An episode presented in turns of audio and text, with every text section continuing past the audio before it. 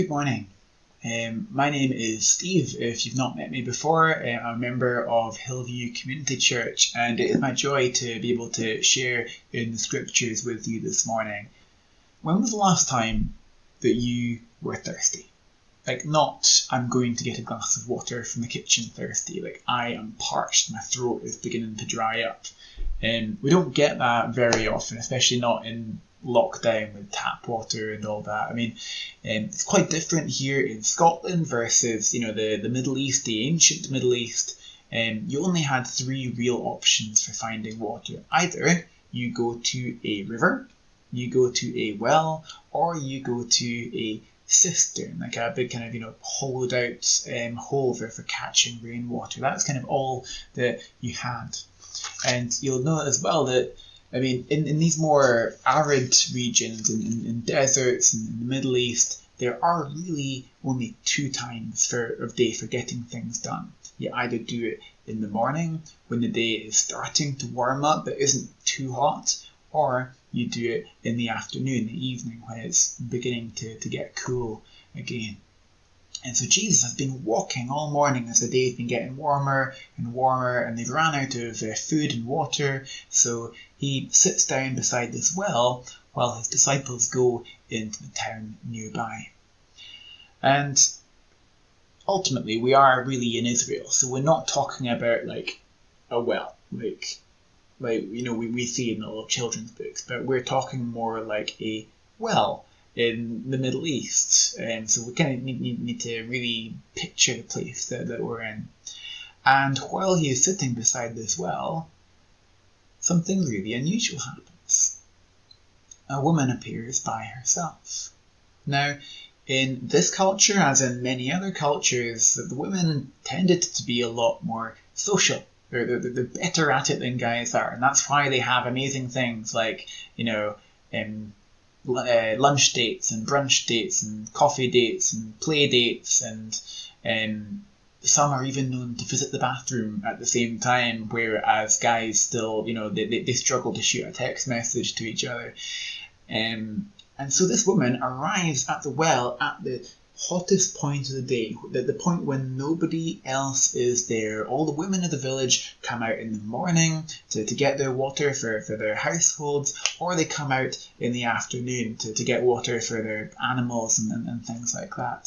But this one time of day, the hottest moment when nobody else is there, this woman comes up by herself. And I can guarantee you, any other day of the week, she would be there by herself, except on days when Jesus is there, which is pretty much just this one time, when Jesus finds her in her isolation. Now, why is she there by herself? We find out later on in the passage that she has had a lot of relationship issues. She has gone through at least five major relationships in her life. She is now on her sixth and she just still isn't quite happy. And obviously, she, she's uh, maybe got a bit of reputation in her town. She's not really managing to get on well with others, and so she is there by herself at the well. Now, something really unusual happens to the woman she arrives at the well to find a Jewish rabbi sitting by her well. And I have never found a Jewish rabbi sitting by my well. I cannot begin to imagine how surprised she is by this. And so when he begins to ask her for water, she's really confused. Like, why would you ask me for water? Why would you notice me? She spends a lot of her life avoiding the people around her and it's not normal for people to come out seeking her and talking to her. She would know well enough that there are two kind of major groups of people that Jewish rabbis do not tend to talk to, or at least in this age and time and culture, and those are women and Samaritans, and she kind of happens to sit in that kind of magic space between those two things. Why would he come to her? Why wouldn't he just, you know, go into the town or go find somebody else to get water from? And then something even more surprising happens. After asking her for water, he offers her a drink.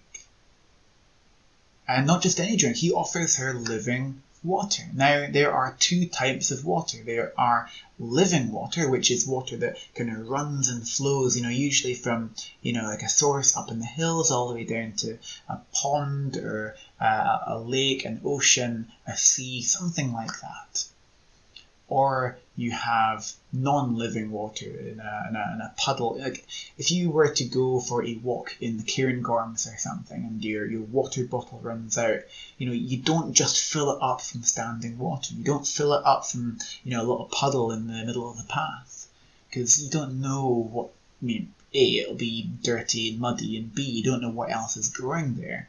So you go to the you know fastest flowing, highest um, water source that you can, and that is where you drink. You drink from the living water where it's flowing fast and fresh, and where you can guarantee it is a high quality. Now, the woman is very confused by this because there is no living water anywhere near this well. She knows she's lived this place her whole life, most likely, and she knows the nearest um, kind of flowing river is the River Jordan, 15 miles to the east. Jesus doesn't have any living water there on him. Where will you get this living water? Are you greater than our father Jacob, who built us this well and gave us reliable water that we didn't have to depend on cisterns like they do in many other areas? Now, this kind of um, calls me back to uh, Jeremiah. Uh, I don't know if you ever read um, Jeremiah. If you go to uh, Jeremiah chapter 2, this is a, um, kind of a, section of the Bible right before Israel went into exile, when, when God is kind of confronting his people with the things that he's done, he, uh, with, that they've done. And he kind of diagnoses the, the heart condition of his people. Jeremiah chapter 2, verse 13. For my people have committed two evils. They have forsaken me, the fountain of living waters and hewed out cisterns for themselves, broken cisterns that can hold no water. And so God describes himself as that living source of water, of refreshment. He provides everything that we need, either directly himself or through the other good things that he has provided to us. That as Christians we um, find sustenance for our spirits through our Bibles, through prayer, through fellowship with each other, and through all the other things that He's given us, through our brothers and sisters in Christ, through our family, through good things like, you know, eating and drinking and exercising, you know, all, all in there, the good proportions. He has given us everything that we need to live a good life. But the thing is that, like Israel, we often are not content just to live that way. And so, rather than getting our sustenance from God and the good things He's given us, we forsake that living water, the water that doesn't run out, and we, you know, dig ourselves holes in the ground. We dig cisterns to, you know, hold as much water as we can so that it doesn't run out. And we, we do this again and again in our lives. We, we find other things, other people, other hobbies, other situations, other addictions, other ways to, to spend our time that give us little bits of satisfaction, that give us little bits of refreshment, that give us, you know, little bits of self-confidence.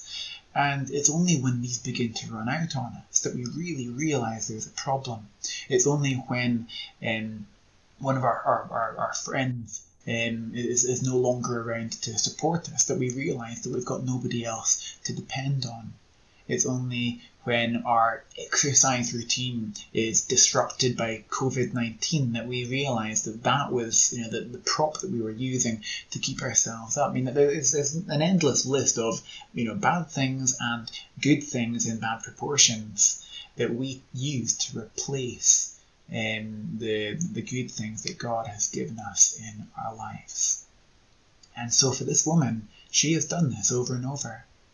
She, rather than seeking her sustenance from God and the good things that He provides, She has replaced it time and time again, digging a new cistern, digging a new hole, finding a new way to, to get satisfaction, a new way to, to get the, the support that she needs, a new way to, to be uplifted emotionally or to be complimented, to have people treat her in a certain way.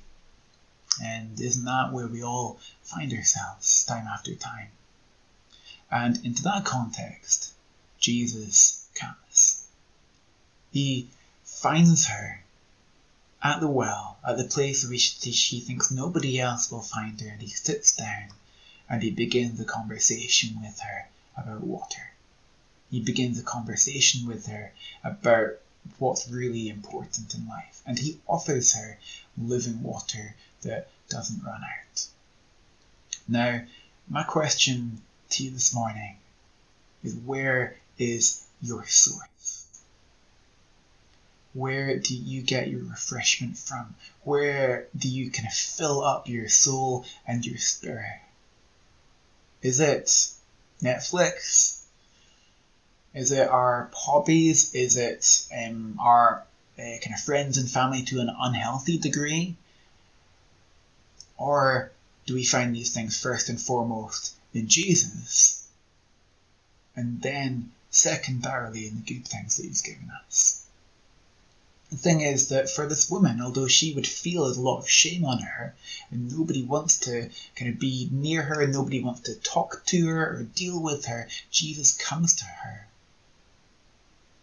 and he offers her a drink. He offers her life. It's not just another chance. It's not just uh, another chance to, to, to, to do something slightly differently, to do the same thing again, but to do better, to, to, to, to not slip up, to not fail. It's, it's not just continuing life the same way we've done it, but slightly better. It is an opportunity for a new life. It's an opportunity for a new way of living. Rather than digging holes in the ground, it is having that source within us that bubbles up to eternal life through Jesus. Where are we finding our satisfaction? Where are we finding our hope? Where are we finding our peace? Before all this happened, all, all this kind of uh, COVID stuff goes away entirely, before life returns to normal if we have been prompted, if we have begun to figure out and learn that some of the places that we get our satisfaction from are not healthy and not the right places. Let us deal with these things here and there. Let us come to Jesus. Let us seek Him as the true source of everything that we need. Let us turn back to Jesus together and drink of that water that does not run dry. Shall we pray? Lord Jesus, we thank you so much that you don't leave us to um, our own devices. You don't leave us to go thirsty and hungry. But you come to us. You give us hope. You provide us with love and with that, that perfect uh, satisfaction that comes with being knowing that we are your children, that there is hope in you, that we look forward to um, sharing eternity with you and our brothers and sisters in your kingdom. We love you. We thank you for your word. We pray um, that you would um, that you would provide everything that we need. Help us not to, to dig new cisterns, not to dig new holes in the ground, but to come back to you time and time again. We love you and we pray that you be with us now. In Jesus' name. Amen.